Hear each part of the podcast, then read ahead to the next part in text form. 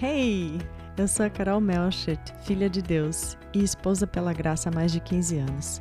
Aqui nós buscamos juntas em Deus e na Sua Palavra as respostas e a capacitação para nos tornarmos mulheres e esposas segundo o coração do Senhor, para a glória dEle e por casamentos e famílias restauradas e felizes. É uma alegria ter você aqui no podcast EPG.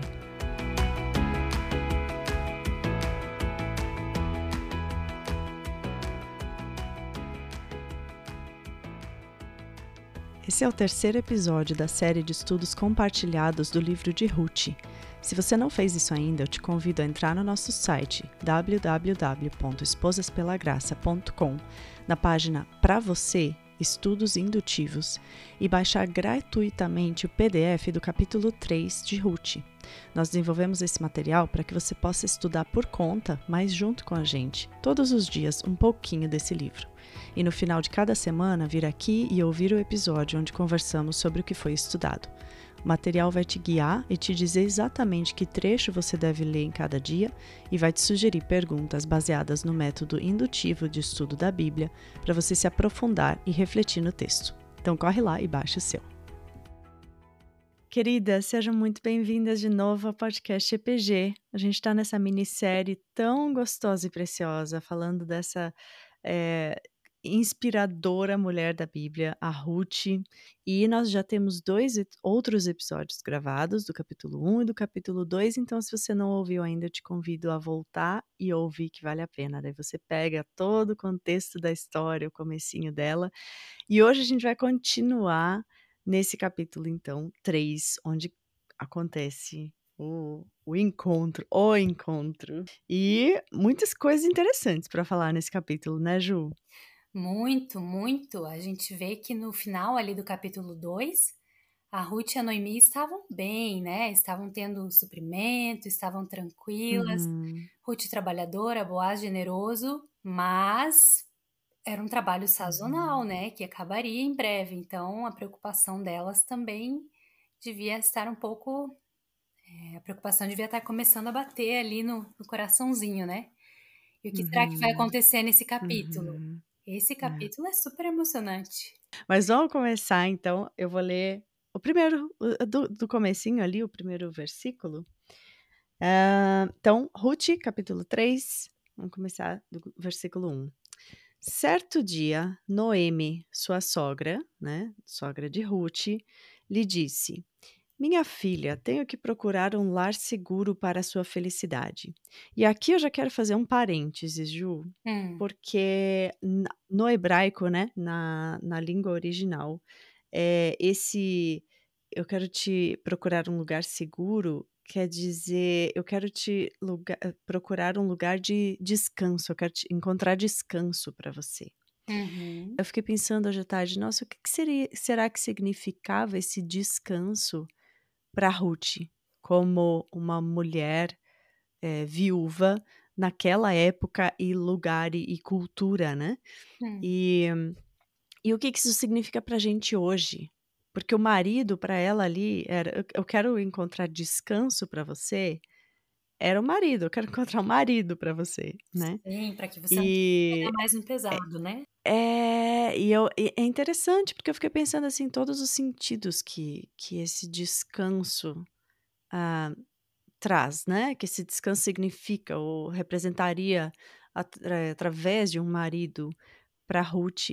E como você falou, né? Era um trabalho sazonal, mas era um trabalho pesado, braçal, que ela estava fazendo. Então, significaria literalmente um descanso também, né? Porque, claro, um marido naquela época significava, sim, sustento também, né? Mas significava muito mais, né? A gente falou, se eu não me engano, foi no capítulo 2, capítulo passado, do perigo que ela corria trabalhando naquele lugar onde ela estava cheia de outros homens que estavam lá também sazonalmente, né? E, inclusive, é citado ali, né? Boaz, ele demonstra essa preocupação com ela. Fique aqui junto com as mulheres, eu vou falar para os homens não tocarem em você. Então, é muito mais do que um descanso físico, né? Um descanso no sentido de agora eu pertenço a alguém. Agora eu faço parte de novo de uma família, agora eu tenho de novo uma garantia de um futuro, de um sustento, de uma casa.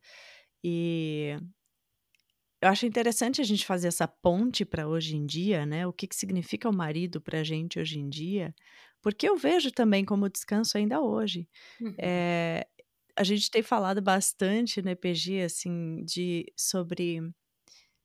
mulheres que cresceram ouvindo, não dependa de marido, não dependa de homem, porque ele pode te abandonar, né, e tudo mais. E eu acho que essa afirmação, ela é verdadeira e falsa, né? Porque tá certo, a gente não pode depender de um homem, a gente tem que depender de Deus, né? Não posso depender de um homem e não posso depender de mim mesma também. Eu preciso depender de Deus. E por outro lado, o marido... Mesmo hoje em dia, ele é também esse porto seguro pra gente, né? Ele é aquele que vai comprar briga, que vai nos proteger, que vai... Deve ser, né? Deveria ser assim, sempre. É aquele que vai oferecer sua vida pela família, né? Que vai amar, liderar sacrificialmente. É aquele que vai trazer proteção pra gente... E sustento também, mesmo se a mulher trabalha fora também, né? Então, acho que tem muita relação, né? Não é igual, é muito diferente o que a gente vive hoje, o que Ruth estava vivendo naquela época, mas a gente continua encontrando esse descanso também, né? Através dessa instituição que Deus criou, que é o casamento. É verdade, e essa palavra descanso na Bíblia, ela parece ser muito especial mesmo, né? Porque... nos Salmos, ou em tantas outras referências a gente vê no Senhor onde encontramos descanso, ou o povo, né, encontrou descanso quando chegou na Terra Prometida, e tantas outras citações que a gente vê que o descanso realmente é algo muito valoroso. Talvez a nossa cultura não perceba o quão importante é descansar, não só no sentido de não fazer nada, mas o próprio Deus descansou. Então, realmente, esse sentimento de...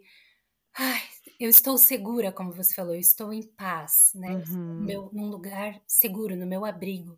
Como ele é importante, como nós buscamos por esse lugar, né? Eu acho que Deus colocou isso dentro de nós, essa necessidade, né? Eu acho que de duas... Assim, ele deu essa ordem... Esses dias eu li, acho que no Instagram de alguém até, se descansar fosse fácil, Deus não teria ordenado. Algo nesse sentido. Assim. Pois é, né? A gente só ele teve que dar o exemplo, né? Então, eu acho que, por um lado, a gente pode encontrar isso, esperar isso de um marido, hoje em dia também, né? Do nosso marido, de sim, é para ele representar de uma forma muito falha, né, e muito incompleta, mas é para ele representar esse descanso, essa proteção para nós aqui. E, por outro lado, como eu falei, né, a gente não pode realmente depender do marido, porque a gente não pode depender de ninguém aqui, a gente tem que depender mesmo de Deus, né? É verdade. Carol, eu acho interessante que no capítulo 1 e 2 a gente vê a Noemi como uma personagem assim, muito marcada pelas dores profundas que ela viveu, e ela parece estar meio alienada à vida, né? Ela parece estar meio desconectada do que está acontecendo. A gente viu isso enquanto ela não adverte Ruth sobre os perigos, né? Que a gente até falou, puxa, Boaz teve que dar o conselho que Noemi poderia ter dado para ela. E aí depois que tudo acontece, parece que a ficha dela cai. E agora aqui, parece que depois ela vê que as suas necessidades básicas foram supridas, né? Ela tá tendo que comer, ela tem um abrigo. Ela começa a ter esperança, ela volta a assumir uma posição meio de protagonista na história, né? Até então ela estava assim, nem lembrava que o Boaz era o parente resgatador, ou não acreditava que ele fosse cumprir essa lei, não aconselhou muito Ruth, nem queria, né, que ela viesse, e agora, de repente, ela fala, olha, minha filha, eu tenho que procurar um lugar seguro para você. Então parece que ela está ali despertando, se libertando, assim, né, daquele... peso que as dores dela causaram, e começando a respirar um novo ar, e começando a ter esperança e fazer planos. E ali eu fico pensando, puxa, ela talvez estivesse preocupada. Bom, a Ruth está trabalhando, está em contato, né? Está conhecendo gente, está fazendo amizades, ela é uma pessoa cativante, querida. Com certeza alguém logo vai propor ela em casamento. E aí eu fico pensando, né, se Noemi não pensou, será que não é melhor eu ajudar ela nesse processo para ela não se meter em nenhuma enrascada? Mas olha que bonito, quando você foi falando isso agora, eu fiquei pensando, gente, que cuidado de Deus na vida de Noemi foi Ruth, né? Nossa, porque demais. Ela estava nessa situação assim de lamaçal, de tipo, não consigo sair sozinha desse buraco que eu, né, me encontro. Uhum. E Ruth foi esse cuidado de Deus da vida dela. E a gente vê isso na nossa vida, né, também. Pessoas que vêm, assim, no momento certo, que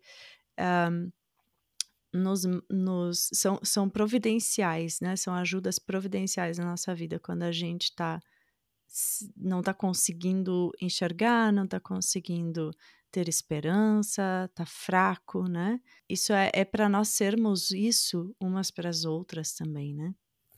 Nossa, com certeza. E às vezes nós somos e nem sabemos, né? E às vezes nós perdemos a chance de ser, porque a gente fica assim com esses pensamentos, né? Ai, mas será? Não vou me meter... o que vai pensar se eu falar isso, se eu fizer aquilo? Uhum. Então, que possamos mesmo ser essa providência do Senhor umas para as outras. Amém. Bem, vamos para frente, então, na história. Versículo 2 ali. A Noemi está falando com a Ruth ainda, né? O Boaz, senhor das servas com quem você esteve, é nosso parente próximo. Olha só. Essa noite ele estará limpando cevada na eira. Vamos parar um pouquinho aqui também e vamos falar por que Noemi, por que ela citou isso, né, para Ruth? Por que isso era importante? Ah, ele é nosso parente próximo. Por que ela tá ali? Porque agora ela vai começar a descrever o plano mirabólico dela para Ruth e a gente precisa entender por quê? Porque ele, né? Ele era parente próximo, isso nos lembra da lei, é uma lei que a gente encontra lá no livro de Deuteronômio, no capítulo 25, dos versículos 5 a 10, é a lei do Levirato, onde um homem era responsável por casar, era esperado que ele casasse com a viúva do irmão dele, para manter o nome da família, né? Se o falecido marido não tinha um irmão, tinha toda uma ordem, uma sequência de outros parentes que deveriam, então, assumir esse papel, vir à frente e casar com a viúva, né? Para que o nome da... Para que... Não só para que o nome do marido continuasse, mas também para que ela pudesse continuar tendo sustento, né? Ele daria continuidade àquela família da viúva, né? Ele resgataria a terra, não deixaria que a família deles perdessem as posses, cuidaria, né, dessa viúva, dos familiares ali que tivessem, dos vulneráveis, vamos dizer assim, né, que tivessem nessa família. Ele teria, inclusive, que fazer justiça por ela, se alguma violência ou alguma coisa tivesse acontecido. Então, ele teria esse papel de realmente redimir essa pessoa e essa família. E aqui a gente vê já também uma tipologia para Jesus, como nós falamos. Na verdade, esse livro todo parece que tem esse objetivo, né, de nos ajudar a entender o que um resgatador vem fazer na vida da pessoa. Bem, e daí ela começa a expor o plano dela, mirabólico, que a Ju vai ajudar a gente a entender aqui. Gente, esse plano é muito legal. Para mim, ele é estranho. Ele é muito estranho. Vamos ler, que daí, né, acho que todo mundo vai achar estranho. Essa noite ele estará limpando cevada na eira. Lave-se, perfume-se, vista sua melhor roupa e desça para a eira. Mas não deixe que ele perceba você até que tenha comido e bebido. Quando ele for dormir... Primeiro, já acho estranho que ele está indo dormir na eira. Por que ele não vai dormir na casa dele? Né? Vamos para frente. Quando ele for dormir, note bem o lugar em que ele se deitar.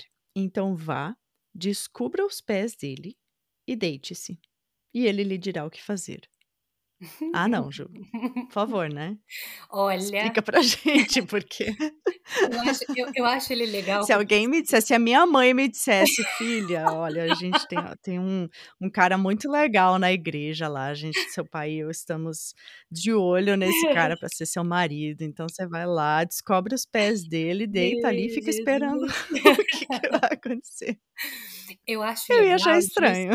Eu acho legal justo porque parece que dá um nó na nossa cabeça, né? Tipo, o que tá acontecendo aqui? E acho que a primeira pergunta que a gente tem é justo o que se passava na cabeça de Noemi nesse tempo todo. E o texto, né, a gente vê que o livro de Ruth, ele foi escrito num formato de ficção, é uma história real, mas ele foi escrito assim com muitos recursos literários, né, e parece que o autor queria mesmo dar um nó na nossa cabeça algumas vezes. E aí a gente fica pensando, o que será que Noemi pensava a respeito de Ruth? Essa é a primeira pergunta, porque a gente vê que no texto anterior, várias vezes, quando faz referência a Noemi, é a Moabita, a Moabita, a Moabita. E se a gente lembrar o que ser a Moabita significa, a gente tem que lembrar lá da origem do povo, que a gente já comentou, que é fruto de um incesto, curiosamente, de uma jovem, um senhor, que era o seu pai, né? Mas eu fico pensando, será que Noemi, no fundo, não via a Ruth também como a Moabita? Tipo assim, bom, ela não vai se importar, né, de seduzir Boaz e forçar ele a se casar com ela. Então, será, né, que a intenção de Noemi não era mesmo enviar Ruth para seduzir Boaz e dessa forma meio que forçar ele a se casar com ela, já que ele era um homem nobre? Mas parece um pouco estranho pensar dessa forma por causa do final ali da frase que ela diz, né? Ele te dirá o que fazer. E se a gente fosse fazer assim uma ligação direta da história de Ruth com a origem do seu povo, né? As filhas que tiveram a iniciativa de abusar do pai, na verdade, né? Elas o embebedaram, ele dormiu e elas tiveram relação pensando em estar fazendo algo bom para que tivesse continuidade da família. Então a gente vê que tem alguns paralelos ali no que parece que vai acontecer entre Ruth e Boaz. Então realmente assim, o autor nos leva a imaginar que é essa a intenção de Noemi. Olha, vai lá, assim como as filhas de Ló fizeram com ele, vai lá, seduz Boaz.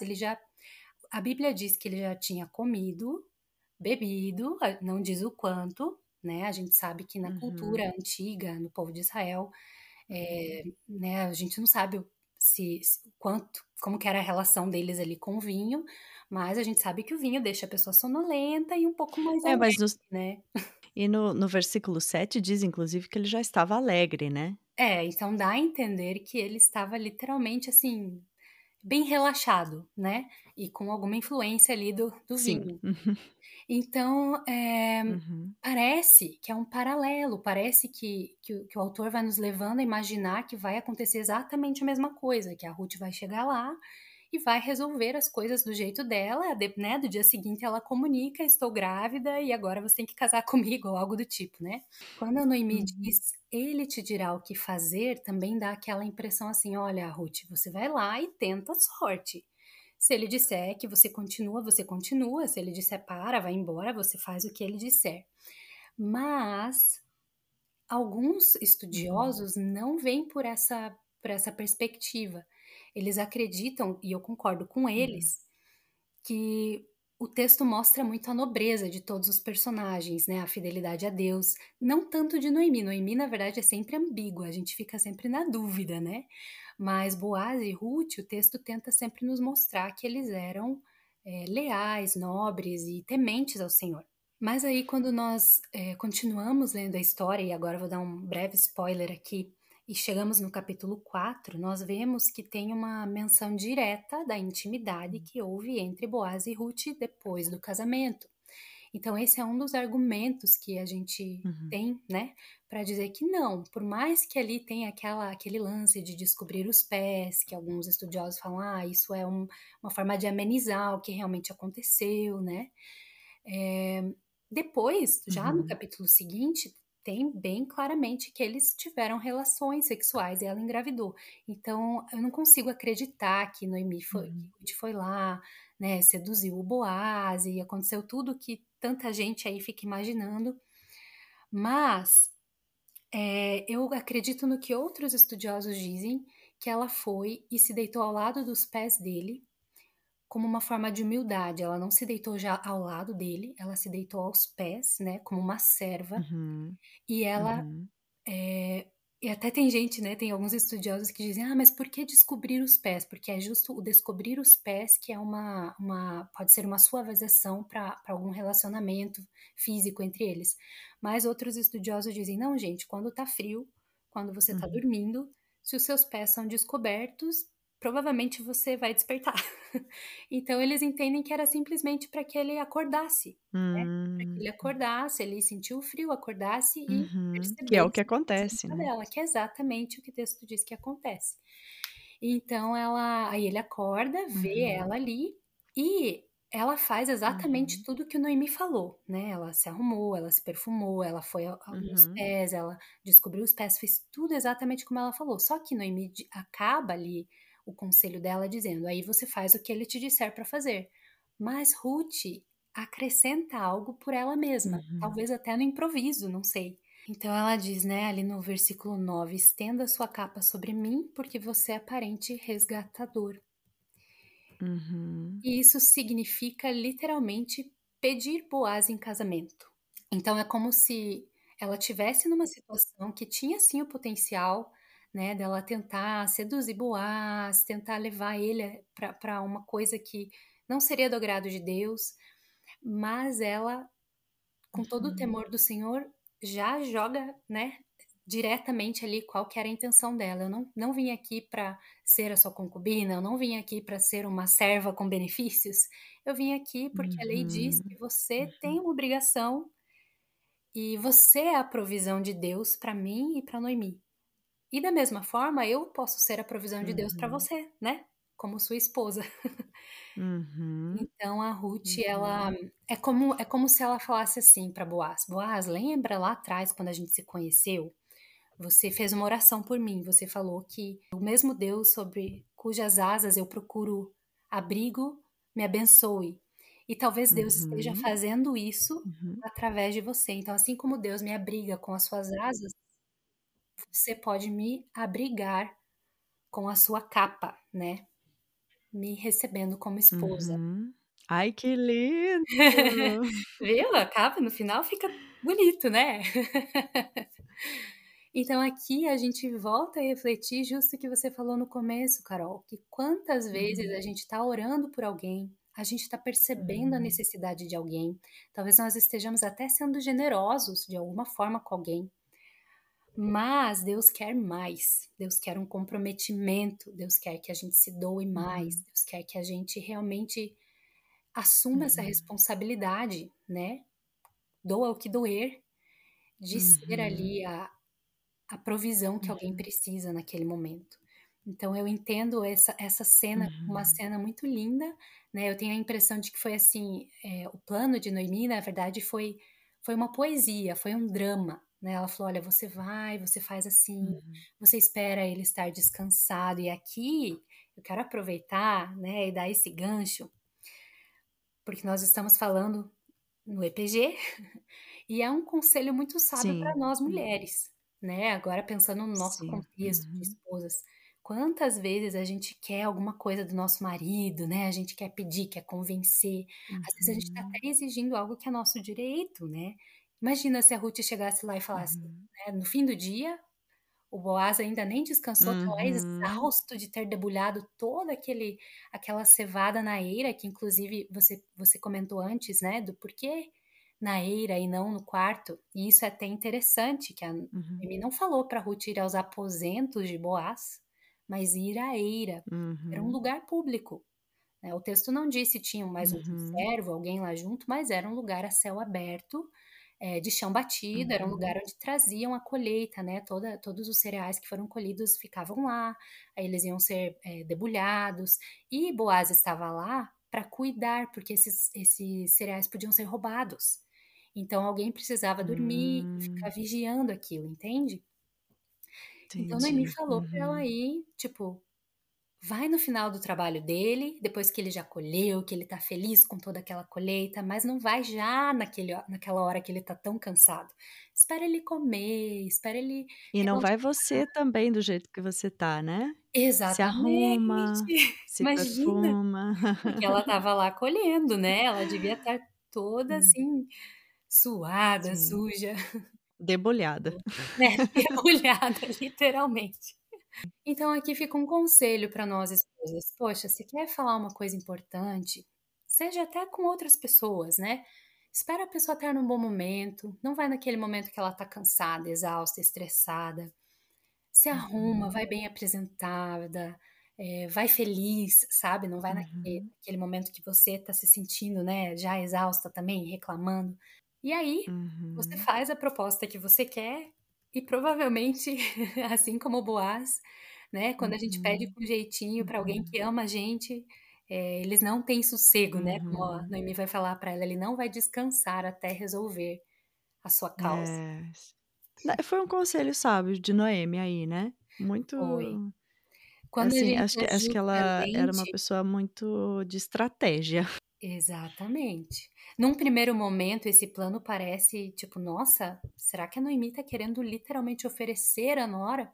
Mas quando a gente para e pensa por essa perspectiva, a gente entende que não, ela só queria que esse encontro entre eles fosse um encontro bem sucedido.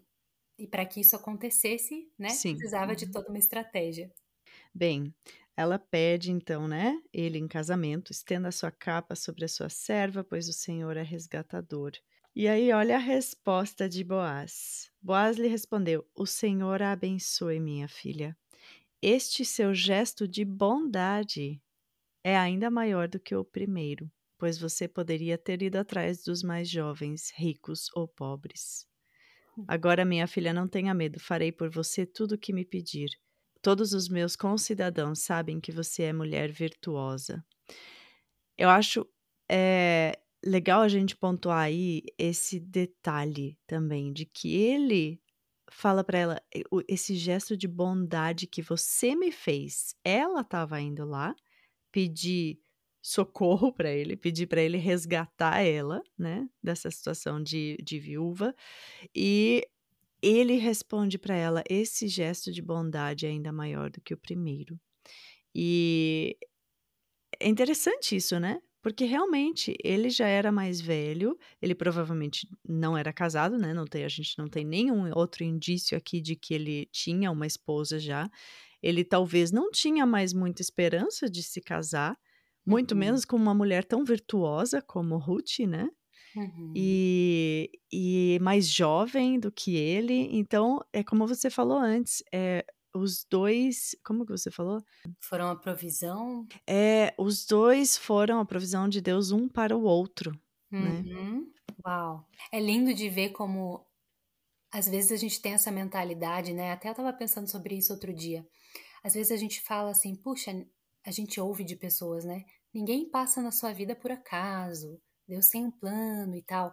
Aí eu fiquei pensando, mas será? Será que o mundo gira tanto ao meu redor assim, que todo mundo que passa na minha vida é por um propósito, por causa de mim?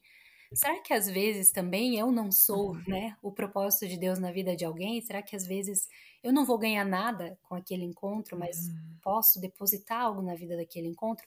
Mas a verdade é que a maioria das vezes parece que Deus faz isso recíproco, sem que a gente perceba. Né? Ao mesmo tempo que você abençoa, você é abençoado. E ele tem um jeito lindo de fazer essa matemática toda. E esse é o reino do nosso Deus, que é maravilhoso. Sim. Eu gosto de pensar também que a gente gosta de falar, né? Deus tem um propósito para tudo. Mas isso é nem meia verdade, isso é uma fração de uma verdade, porque Deus não tem um propósito para tudo, Deus tem milhares de propósitos e a gente só consegue enxergar aquele que nos diz respeito, né? Exato. Aquele que nos afeta diretamente e olhe lá, que às vezes a gente nem isso enxerga, mas o tanto de coisa, tanto de outros propósitos que Deus está usando aquela situação, né, para cumprir, a gente talvez nunca vai saber. É verdade. Então é legal, é interessante isso, é legal porque a gente está pensando aqui, puxa, Ruth era viúva, ela não tinha filhos ainda e tal, mas e ela precisava de pelo menos, porque se ela tivesse um filho homem, a situação dela não seria tão trágica, tão ruim quanto era na realidade, né? Mesmo se ela não se casasse de novo, mas se ela tivesse tido um filho homem com o ex-marido dela, a situação seria um pouco mais amena, não seria tão grave, né? E então a gente vê por esse lado, tem a tendência de ver por esse lado, puxa, que legal, tanto para ela quanto para Noemi, até porque o filho deles depois, né, foi... Bom, não vou dar tanto spoiler assim, mas enfim. Mas a gente tem que ver por esse outro lado também. Boaz também não tinha um filho homem ainda. Ele também tinha... Era um homem de posses que não tinha para quem passar isso se ele morresse, né? Então, ela foi provisão mesmo de Deus, né? Na vida dele, nesse sentido. Sim. Eu acho muito bonito também o desfecho desse encontro. Que a gente vê a nobreza de Boaz em todos os detalhes. E para mim aqui já é mais um argumento, né, de que não houve nenhum encontro íntimo entre eles, porque fala que ela se deitou aos pés dele, e daí aqui no versículo continuando diz, ela ficou deitada aos pés dele até de manhã, mas levantou-se antes de clarear a ponto de alguém poder ser reconhecido. Né? E Boaz falou ainda que ninguém deveria saber que ela esteve lá. Então, a gente lendo rápido mais uma vez, parece, por que eles estão querendo esconder? O que eles estão fazendo? Se não fizeram nada de errado, por que ninguém podia saber, né?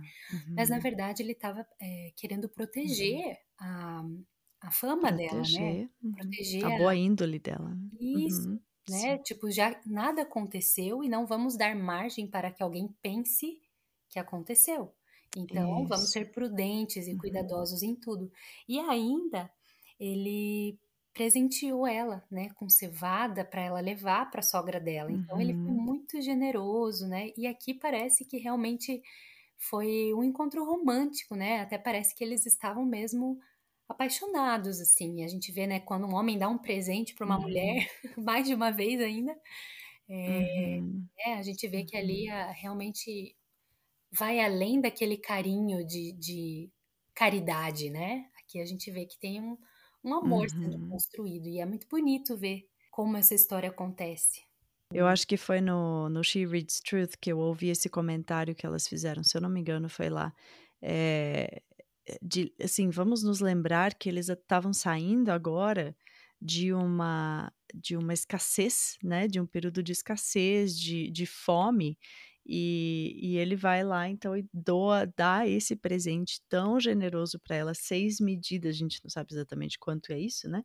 Mas 6 medidas ele despeja, né, de cevada, e dá isso para coitadinha, de novo, ela tem que carregar um peso para casa. Essa mulher era forte, hein? Essa mulher era forte.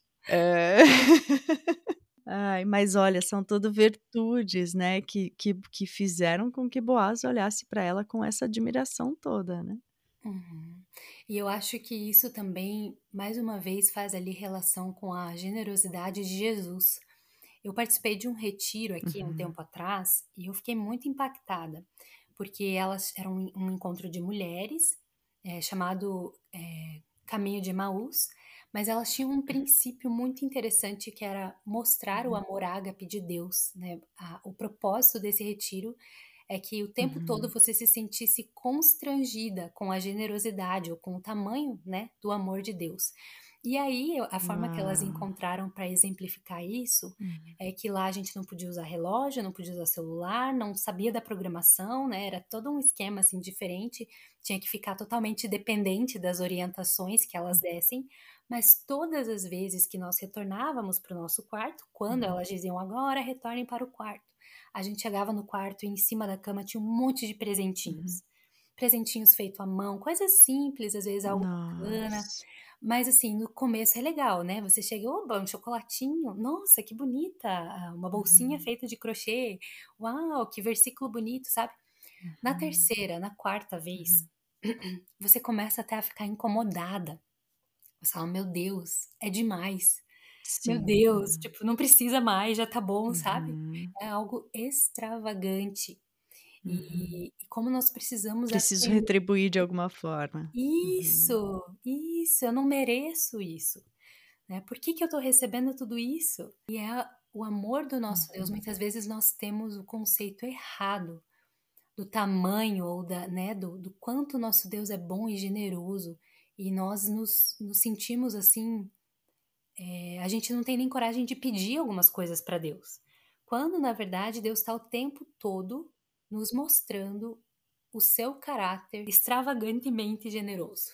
Isso, sim. Bom, ela chega então, né, em casa de manhã cedinho, cheia de presentes, cheia de provimento, mais provimento para elas, né? Sim, sim. E aí eu fiquei imaginando esse momento, assim, aquele momento de senta aqui na cama, agora me conta tudo, como que foi? Será faz que um cafezinho aí. Naquela noite? E Ruth devia estar assim, pois é, né, não sei. Ruth devia estar, eu só quero minha cama, eu passei o dia inteiro trabalhando, depois passei a noite inteira deitada no pé do chulezento de um homem. Agora tem que contar tudo. Ai, Carol. Mas então ela conta, né? Noemi pergunta, então me conta tudo. E daí Ruth vai e conta tudo. E falou, e ainda por cima, ele me deu esse presente generoso aqui para trazer para casa, né? E as palavras sábias de Noemi, mais uma vez, palavras sábias, né? A gente pode dizer, agora espere, minha filha, só espere até saber o que vai acontecer, porque esse homem não vai descansar enquanto ele não resolver essa questão.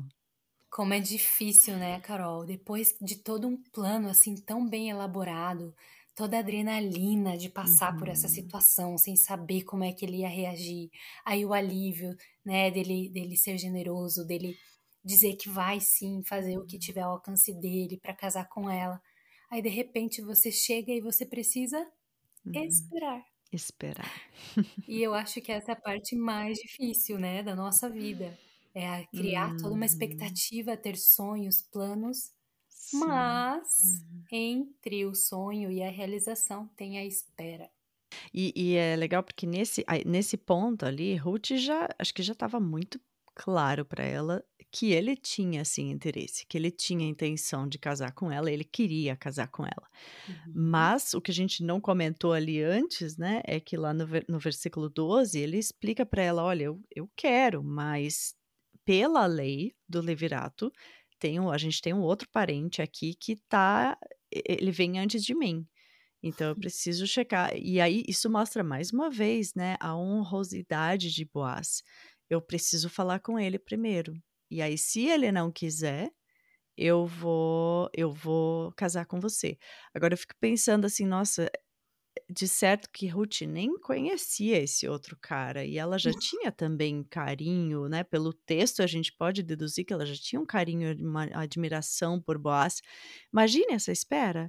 Ai, Senhor, e se o cara diz que sim? Pois é, já depois pensou? De todo esse drama, assim, né? Drama no bom sentido, toda essa história. Aí, se o cara dissesse sim, ia embora todo o romance da história, né? Ah, não, eu nem ia querer ler esse livro mais. Talvez ele não estivesse na Bíblia daí, não sei. Que daí ia ser outro nome lá, né, na linhagem. Pois é, e a gente vai falar sobre isso no capítulo 4, né, Carol? Que vacilão foi esse cara. Mas não vamos dar spoiler. Não, já demos um monte, né? Mas então, eu quero te deixar, querida ouvinte, com as mesmas palavras de Noemi. Agora espere, minha filha, até saber o que acontecerá. Uau! Tchan, tchan, tchan, tchan. Ai, gente, a gente já deu muito spoiler e você com certeza já conhece o final da história, mas mesmo assim, vale a pena ouvir. Vamos terminar essa conversa na semana que vem, capítulo 4, então não perca o PDF para te guiar no teu estudo indutivo do capítulo 4, como sempre já está lá no site desde ontem, toda segunda-feira a gente coloca os estudos para a próxima semana, então vai lá baixar o seu. E compartilha essa conversa com alguém, com uma outra amiga, se isso te abençoou de alguma forma. E eu queria de novo agradecer a Ju por olha, se vocês soubessem, queridas, orem por nós, porque se vocês soubessem os perrengues, né, Ju? Olha, não é fácil, viu? Depender de internet, uma num continente, outra em outro. Mas eu queria te agradecer, Ju, pela persistência e pela disposição mais uma vez de conversar aqui sobre isso. É um prazer enorme, eu aprendo muito com você e até semana que vem. Obrigada, Carol. Um super beijo para você e para cada ouvinte. Fiquem com Deus. Muito obrigada por me fazer companhia nessa conversa. A gente está também no Instagram, no @esposaspelagraça, sem cedilha, só o C. Se esse episódio te falou coração, te abençoou de alguma forma, conta para mim lá no Instagram e compartilha com alguma amiga que você acha que pode ser abençoada também por essa mensagem.